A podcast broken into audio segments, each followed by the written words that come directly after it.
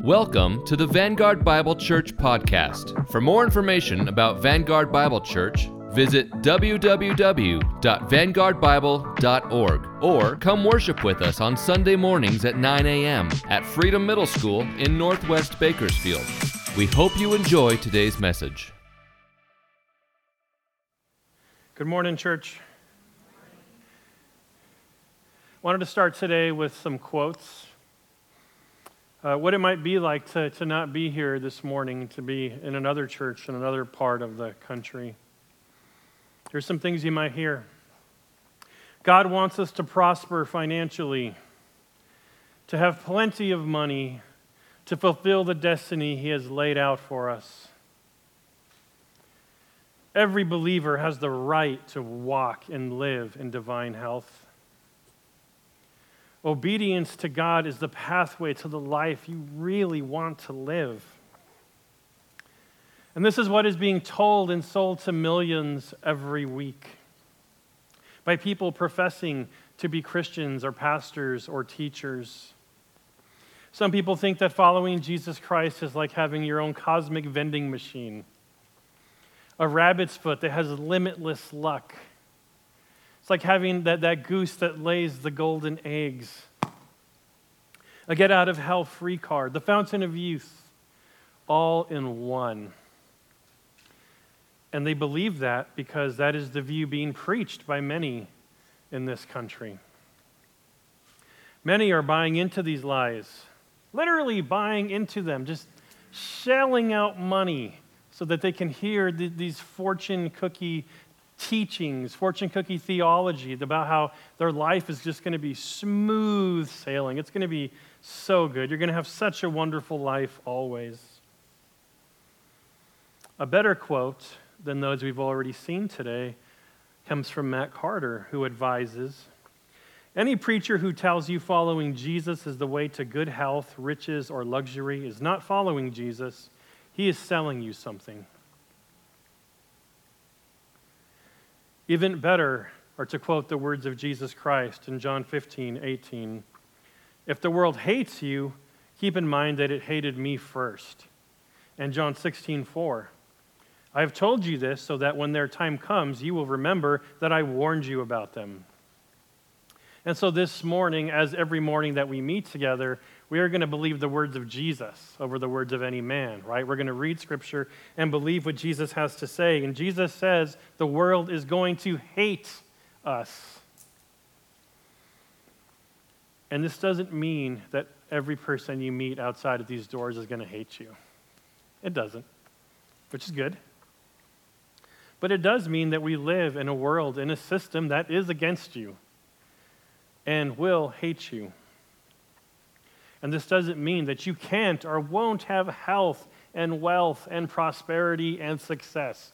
You will most likely have seasons of that, and that's perfectly fine. Praise God that we have those, right? That's the time to praise God and thank God that we are able to have that.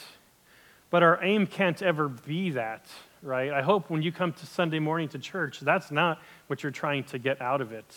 What we want is the greatest treasure, which is Christ Himself. We don't want the world. We want the Savior of the world. And so we've seen over the last couple of weeks, the last couple of chapters, Jesus saying, Take heart. I'm preparing a place for you.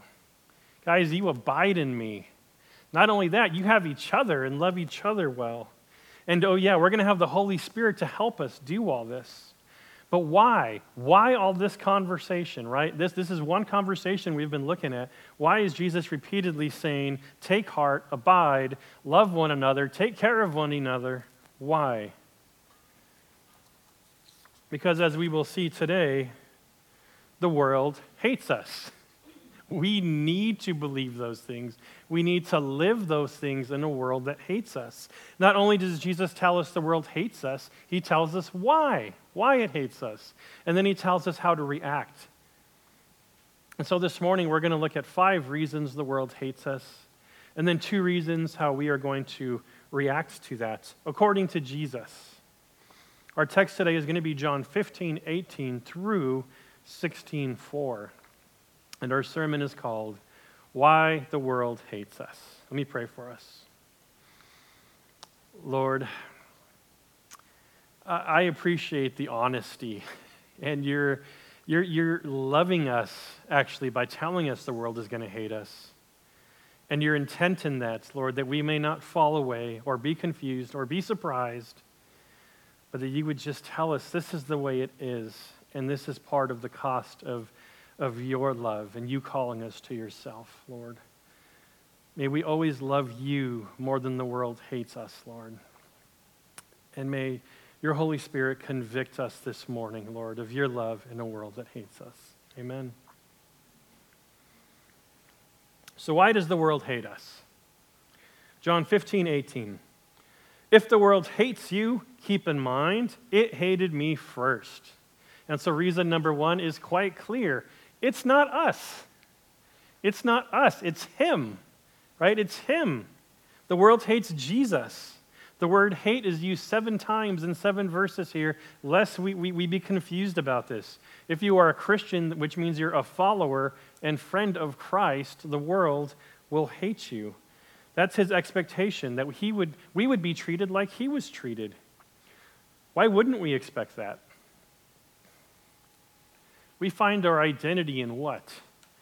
the cross of Christ, right? The blood of Christ, the sacrifice of Christ, and, and sacrificial living.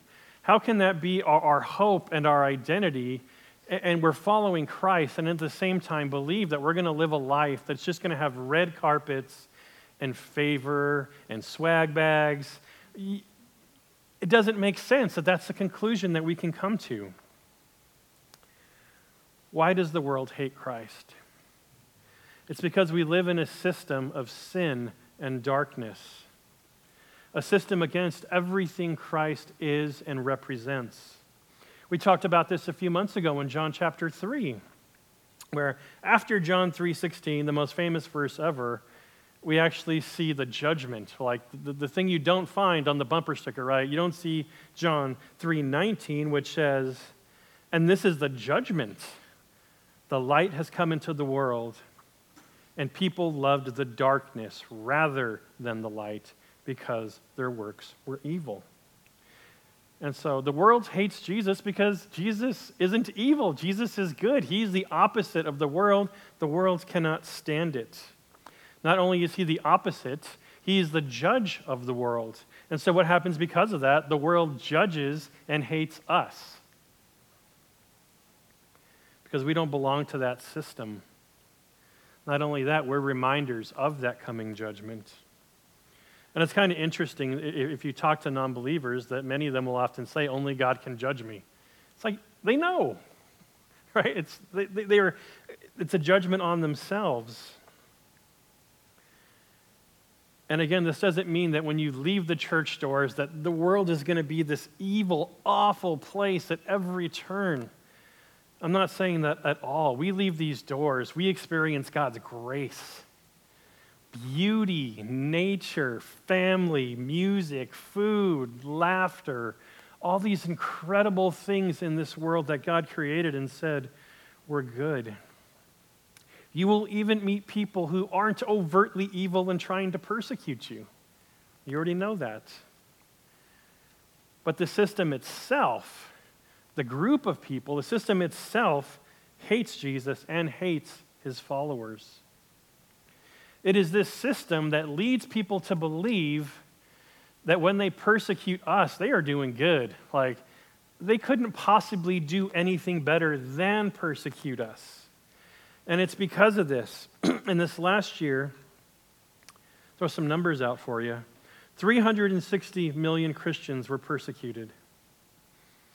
5,898 killed, 5,110 attacks on church buildings, the detaining without detaining imprisoned without trial 4,765. And that doesn't even count the 50 to 75,000 people in North Korea who were just in camps, in Christian camps. And so, for most of the rest of the world, being a friend of Jesus is being an enemy of the world. The world hates us because it hates Jesus. And so the next question to consider naturally is well, why aren't we part of that system? How is that? How are we not part of that system? And Jesus answers that in verse 19. If you belonged to the world, it would love you as its own. As it is, you do not belong to the world, but I have chosen you out of the world. That is why the world hates you. And so, the second reason that the world hates us is because God chose us out of it. And so, there are three things I want to look at in this verse that are happening. And the first is that we don't belong to the world, the implication of that being that we belong to Jesus, right? The world knows that. We were given by the Father to Jesus, and Jesus is not going to lose us. The world knows who we are and who we belong to. We live differently. We don't play by their rules, we don't play by mob rule. And why not? Because we've been chosen. This is the same thing that Jesus said in our passage last week. And he said this is about the 30th time, I believe, in John where Jesus has said something just like this, which means John and Jesus believes it is crucial for, under, for us to understand that he chose us. Why? Because we live in a world that hates us, and He wants us to know He's the one that chose us. We are secure in Him, we are abiding in Him. It's an encouragement, it's to give us confidence that He chose us. We belong and abide in Him. And that is why the world hates us. We don't belong to the system, we belong to Christ. Which means what? We obey Christ, which is reason number three the world hates us. We serve the one the world hates. We read this in verse 20. Remember, Jesus talking, what I told you. A servant is not greater than his master. If they persecuted me, they will persecute you also. And so Jesus lived a perfect life according to the most perfect standard right? Praise God. That's why Jesus is able to be a sacrifice for us. Life is perfect. That's why he's the sacrificial lamb without blemish that takes away our sin. He lived a perfect life. He came and loved the world like no one else ever has. Just making food for people out of nowhere, right? Just, just making great food, making the best wine, teaching people, uh, giving people the example of righteousness, communicating God's heart to people healing the unhealable, raising the dead. And what did he get? He gets murdered, right? He gets killed because of that. And so, as Christians, although chosen and saved by grace, we are still sinners. We are not perfect. Why would we expect better treatment than Jesus received? We're not healing anybody, we're not giving food to people. Jesus doesn't expect that. His expectation is that as his servants, we will face his persecution. Why does the world persecute those who follow Jesus? Reason four for that hate is that the world is estranged from God. We find this reality in verse 21. They will treat you this way because of my name, for they do not know the one who sent me. And the world does not know God. The world is not only separated from God, but it is hostile. Like when, when man fell into sin and separation, it wasn't a clean breakup. We, they didn't remain friends. There's separation and hostility. The world is at rebellion with God. And because of that, the world thinks we're the crazy ones. We're the rebellious ones. We don't get it. We're the ones with the issues. To them, because of that breakup, we were the crazy ones in that breakup. Just listen to the lectures of most secular universities and even community colleges, where the professors will say, diversity good, God bad, right? Inclusion good, Christianity bad. They don't know God, they just know that they hate God. We read this again in 1 John 3 1. See what kind of love the Father has given to us, that we should be called children of God, and so we are. The reason the world does not know us is that it did not know Him. And so to know God is to become unknown to a world that doesn't know God. A little bit of a tongue twister. To be known by God is to become unknown to a world that doesn't know God. But why would the world even care if it knows God or if we know God or not? Because of reason number five Christ and his followers highlight the guilt of the world. We find this guilt in verse 22. If I had not come and spoken to them, they would have not been guilty of sin. But now they have no excuse for their sin. And to be fair, the first thing you have to do with, with that verse is read it in its context, which is he's talking to those people who he, he saw face to face, people who saw him heal people, do these miracles that he taught. And he's saying they are just, they have no excuse. There's no way that they could not believe. Their guilt is exposed. And while the world today doesn't have the incarnate Christ like his immediate audience did, they're not looking into the, the face and the beauty of Christ. It does have those who abide in Christ and are preaching his gospel, the good news, which, let's be honest, starts with the bad news. We are guilty. I am guilty. You are guilty. The world is guilty of sin. And the guilty conscience of the world is what gives it its hate. It knows it's guilty. If you've ever been guilty, you know how on edge you can be. No one likes being told they are wrong, not in a system that keeps repeating that they are right and that it is right to worship yourself and that anything you do is your right.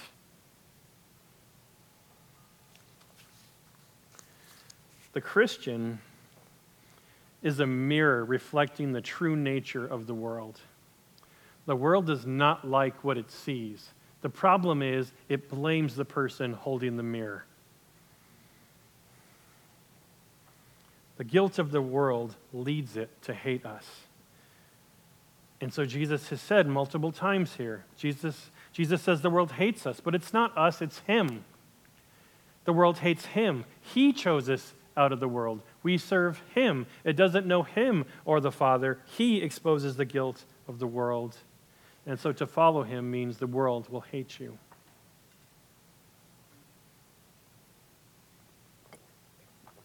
So, how are we to live in light of this?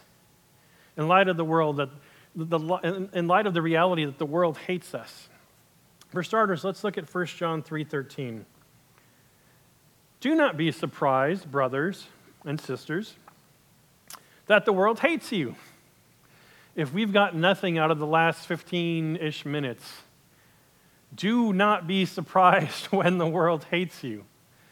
Right? Don't be surprised. That cannot be an application of, of what we just read. Various interpret, interpretations say, Marvel not, do not wonder, do not be amazed when the world hates you. You now know the world hates you. No reason to be surprised.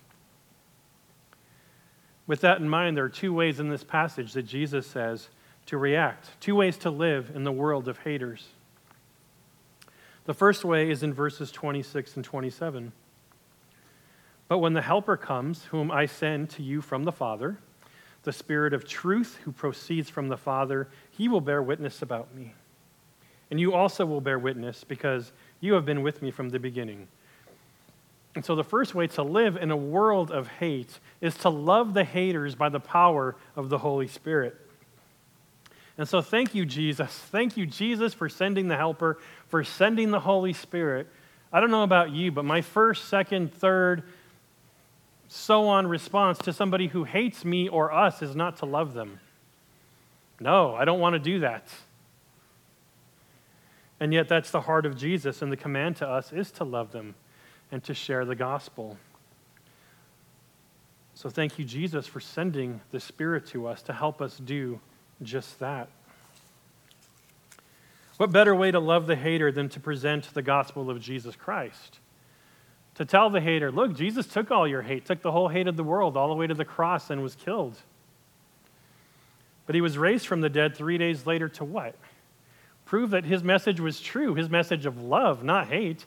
His message of love and salvation and forgiveness was true to be able to explain to the hater. They just need to, to believe and confess and to repent of that worldly system thinking, that selfish anti God thinking. Stop doing that and follow the Word of God. And they can be born again, born out of that system, right? They're born again out of that system. They, according to Romans 6, once you're born again, you're out of that system. You are no longer enslaved to it. And so we could preach that. You can be born out of that system. And let's also be honest with people when we share the gospel. People will hate you. Jesus says people will hate you. And we can be honest with people and don't tell them they're going to have their best life now necessarily. Tell them, no, people are going to hate you just because you confess that for no other reason than your love for Jesus. And so we love haters by the power of the Holy Spirit. Now, the second point here is don't join the haters. Don't join the haters. This is literally what it says in, in John 16. We're in chapter 16 now, verses 1 through 4. I have said all these things to you to keep you from falling away. Don't join the haters. They will put you out of the synagogues. Indeed, the hour is coming when whoever kills you will think he is offering service to God. And they will do these things because they have not known the Father nor me. But I have said these things to you, that when their hour comes, you may remember that I told them to you. So, according to Jesus here, the greatest danger of persecution is what? Not that you would lose your life, but that you would lose your faith. Let me say that again. The greatest danger of persecution is not that you would lose your life, but that you would lose your faith. And Jesus says that's why he's letting you know. He's letting you know so that when the hate comes and it happens, you're not like, what is happening? I'm going to take off. I'm out. Like, I want out of this. He's letting you know what's going to happen ahead of time. The problem is that we will be tempted to fall away. It says they will put you out of the synagogues. Okay, I'm cool with that. Right? I mean, let's be honest. like, who's even been to a synagogue? a couple of us, right? And so, okay, we could deal with that. But of course, that's not our, that's not our modern context. And you could even say, well, is he talking about the church? Is he saying that you're going to get kicked out of the church? Again, not a problem because we could just go any direction a couple blocks and go to the next church. To be kicked out of the synagogue meant that you were kicked out of your community, that you lost your identity, that you couldn't do business with the community, that you couldn't marry anybody within the community. And if you were married and has kids, if you had kids, you and them are now all outcasts. Not only that, they're going to have a funeral for you because you are dead to them. And so, being put out means that you are cut out of the community. Again, Jesus is saying this ahead of time so that that doesn't happen, so that your first response isn't to leave the faith. He's letting you know this is coming. Expect this. Abide in Him. Take care of each other in light of this. In his book, The Cost of Discipleship, Dietrich Bonhoeffer, who was murdered in a Nazi concentration camp penned Suffering is the badge of the true Christian. The disciple is not above his master. Luther reckoned suffering among the marks of the true church. Discipleship means allegiance to the suffering Christ, and it is therefore not at all surprising that Christians should be called upon to suffer. And yet, here we live in the West, where we don't face a lot of persecution. To be, to be quite honest, though, from my youth to now, I have seen persecution escalate insanely. Like, we, we are starting to face persecution. And even though we haven't faced much persecution yet, many are already falling away from the faith, even with just a little bit of pressure. You may have heard it call, be called deconstruction right? Where, where societal pressure causes someone to reevaluate their, their, their faith value system and decide, yeah, actually, I don't believe in the, the life, death, and resurrection of Christ. They have conveniently deconstructed their faith to the point where they could just walk away from it. Deconstruction is where those who said they clung to the cross for years, clung to the cross in Christ, just let it go. Why? Because a noose is, is much more comfortable. They can control that. It's easier to conform. It's more socially acceptable. Everyone is doing it. And so they give up Jesus for a few moments of peace with the world. The follower of Jesus isn't called to make peace with the world. We have been chosen by Christ and called to peace with God Himself, a peace that we offer in the gospel, and in doing so become enemies of the world, and the world hates us. So, church, now that we understand haters, let's love them and point them to Jesus. Let me pray for us. We hope you've enjoyed this Vanguard Bible Church podcast. You can find more sermon messages online at vanguardbible.org. Have a great week, and we hope we'll see you soon.